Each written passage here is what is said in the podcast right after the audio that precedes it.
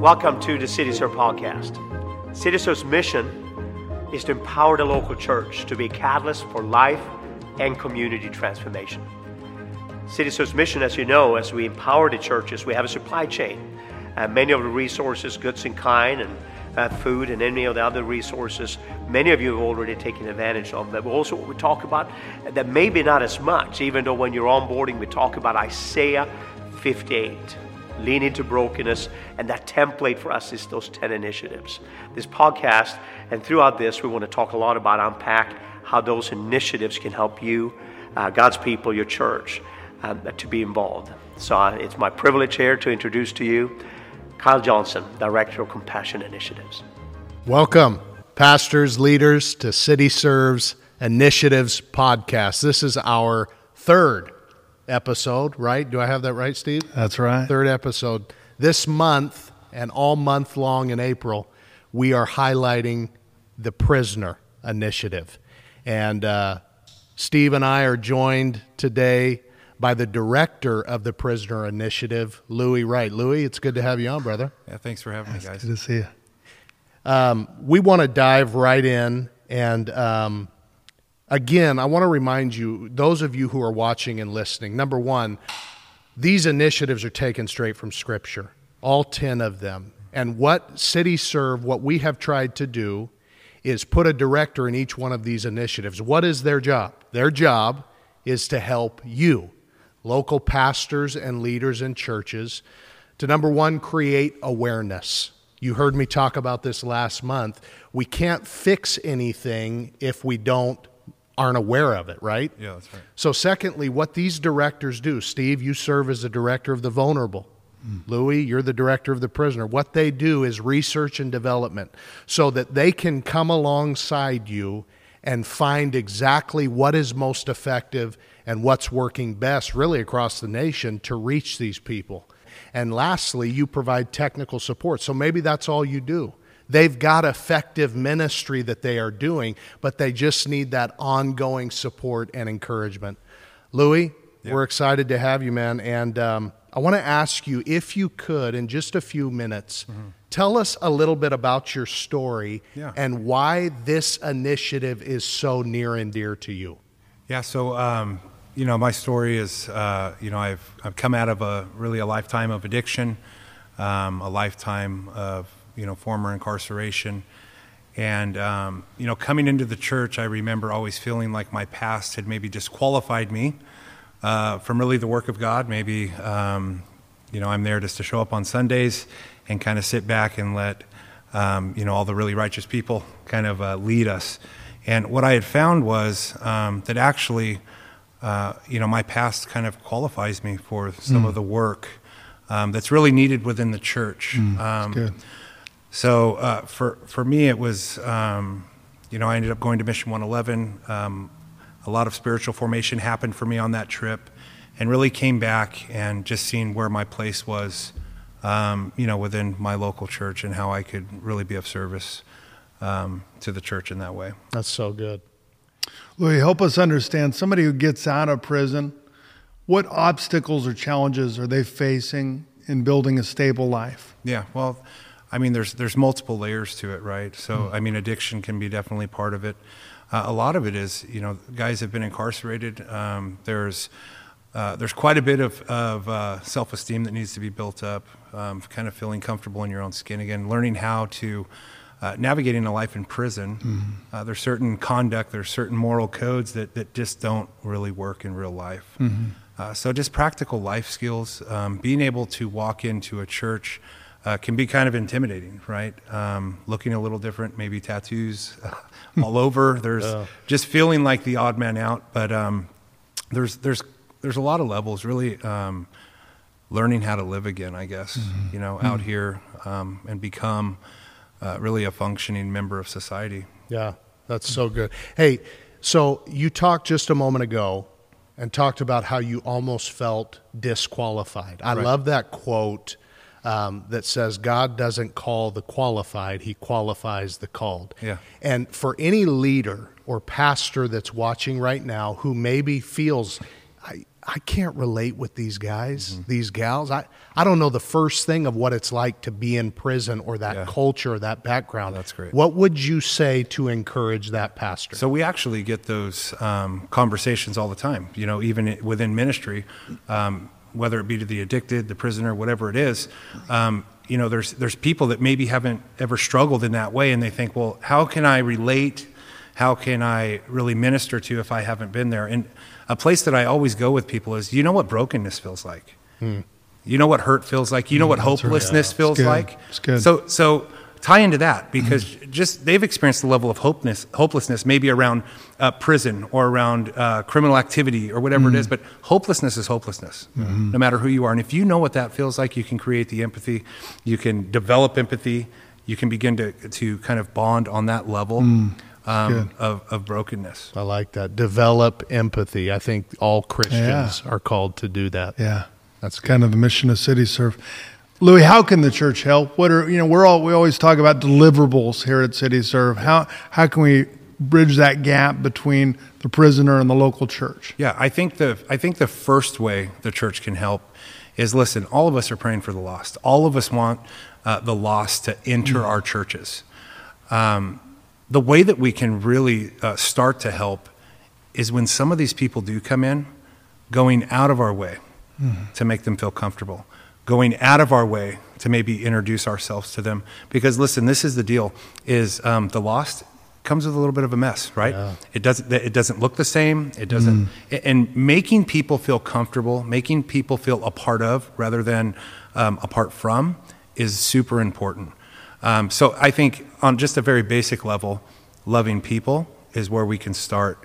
I think other ways that the church can really um, help in this area is, uh, you know, there's a lot of families, there's a lot of stigma around maybe prison or around the things that come with that type of lifestyle where they don't want to be maybe uh, forthcoming with, with maybe family members, but connecting with your pastor, connecting with your, your local church leaders and saying, hey, uh, identifying some of these individuals, whether it be your son, a cousin, a family member, a friend, and saying, hey, we have a guy that's either getting out of prison, we have a guy uh, that's formerly been in prison, and we'd like uh, to get them connected to where the church can then begin to wrap around that family, begin to start conversations maybe with that guy, with that woman.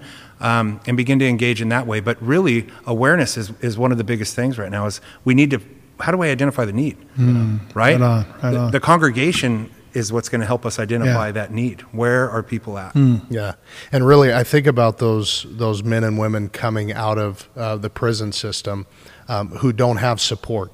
Yeah. and you know, um, statistically and firsthand, if they don't have that support, the chances skyrocket that Yeah. they're going to go back in. And really, what I'm hearing you say is, what a great opportunity for the church to be that support system for them. Yeah, well, I mean, uh, you know, the prison system is is a broken system. It's a hard system to navigate.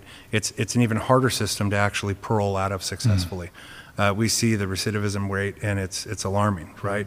And so, being able to uh, enter into people's lives and actually see them uh, lives changed is, is what we're about. Yeah. And so, um, I mean, that's just that's something that we're doing that's really unique.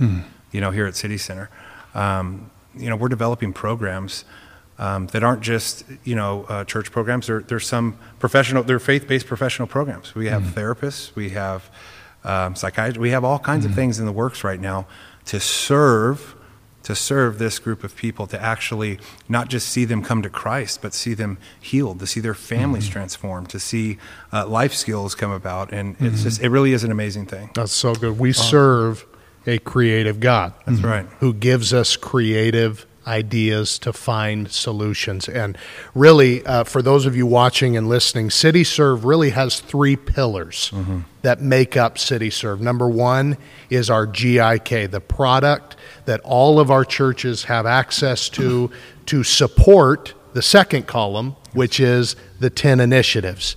And then lastly, we have our National Grant Center. And Louis, this is one of the things that you can help local churches with is actually access state and federal money Yeah. Did you hear me? State and federal money to be able to do effective ministry. Can you kind of walk us through what that might look like? Yeah, so we have a couple programs now that have been developed, and these are th- these are really great programs. One of the programs is called Respect, and so as you know, um, a guy goes to prison. There's been some brokenness. There's been a lot of things going on. Maybe uh, the family begins to fall apart. Right, the guy's been in prison for the last four or five years. Um, there can be some uh, brokenness within the family. I mean, what is Christ about? Family restoration, right? Restoration. And so what we're doing is we're entering into that, and we're providing um, inmates right now, formerly incarcerated inmates, um, and it doesn't matter at what time they've been locked up, at any point of their life, we're offering six months to a year uh, of free uh, therapy, right, with a licensed therapist, and uh, we're also offering family uh, family therapy along with it. Unbelievable. Yeah, it's it really is a great And this thing. is free to them. free to correct? them, free to them. Yeah. yeah, Incredible. Yeah, and and uh, you know the great thing about accessing these grant dollars is you know a lot of times when we think about grant dollars we think well uh, we get our hands tied behind our back. You know Jesus goes out the back door and the grant money comes in. That, that that's this is not the case here, right? We're, we still are able to be who we are. Wow. Yep. We're still able to be true to our vision, to see people set free, uh, really through the power of Christ, but offer some real tangible um, resources right here. Yeah. That's great. And, and that's what it's about. And you touched on this at the very beginning. It's just about loving people It's about loving people. and letting God do the rest. Yeah. And so if He chooses to reach them through a grant Mm-hmm. and through counseling services, um, you know, praise God. Yeah. However He chooses to do it. You know, another one of the big challenges that we've seen uh, and that we know even here at City Center is when individuals get out, um, you know, they have a past. It's extremely hard right now mm-hmm. for a felon to find a good job, right? Because of his past. Well, we, re- we believe in redemption. Mm-hmm. Amen. We've right. created a program, a jobs program, right here in our warehouse where all of the GIK stored, where we, we're committed to hiring nothing but ex felons to run mm-hmm. that warehouse That's awesome. right? We're creating jobs. Uh, this is a job training program where they get to learn job skills. They're getting to learn all these skills to be successful in life. But but that's what this is what I love about City Service. We don't just talk about it; we're about it. That's right. We have dedicated to our warehouse. We're going to hire nothing but ex felons. Yeah. I mean, it, it's a beautiful thing, awesome. right? And this is another grant that we have uh, coming down the pike. Yeah, that's so that's so great. And I think, you know, just like with other things, the heart of the local church is to reach the prisoner. That's right. But I feel like a lot of times they don't because they don't know how. So as we mm-hmm. wrap this up, Louis, for the pastor that's watching this, mm-hmm. who's struggling to maybe, you know, catch the vision, or not even that, they're just wondering, you know, I, I feel like I don't know, I don't relate. Where do I start? How do I start? What would you say to that pastor? I would say start right in your neighborhood. Start right with your congregation. Mm-hmm. Listen, uh, we just talked about um, GIK, right? Leveraging the GIK to really see some of these initiatives met. Something we can do right now is we know that families experience some extreme hardship when, when, when somebody's removed from that home. What, what we're working on right now, this is something that can be done right now. We have heroes in each church, each one of our affiliate churches, finding and identifying who those people are in our neighborhood. Where's the family of, of the individual that's locked up? Where's that family? Sending those heroes to wrap around that family maybe three or four months before the guy gets out, where we're connected with that family. We're meeting the basic hmm. need, and as soon as the guy gets out, we're already connected to the church. He's already connected. There is, listen, there's so many practical ways, especially with within CityServe, to really creatively hmm. meet these needs Yeah. and really do some really cool ministry and hmm. some life changing ministry. So that's, I mean, that's just one way, Yeah. right? Finding them, wrapping around. We have no excuse anymore. We have everything. City Center has has given us basically the tools mm-hmm. Yeah. to go out and to creatively do good ministry. Mm-hmm. Yeah, and you use that word hero.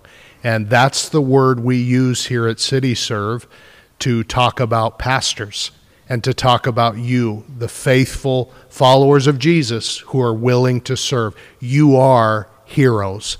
And again, we just want to help you. We want to come alongside you, support you, and equip you so that you can reach the prisoner, the vulnerable, and everyone in your community, all for the glory of God. Louis, thank you, brother, for being on Louis. with us today. Thanks for having me, And we're going to share your information. Yeah. And um, I know you're going to get a lot of calls because there's going to be a lot of people watching this that want to reach the prisoner in their community. Well, we're ready to uh, to help in any way. Yeah, I know you are. For my co-host Steve Kramer, uh, want to thank you again for tuning in. We want you to tune in next month as we highlight and talk about the nation of Israel. Thank you. God bless. We'll see you soon.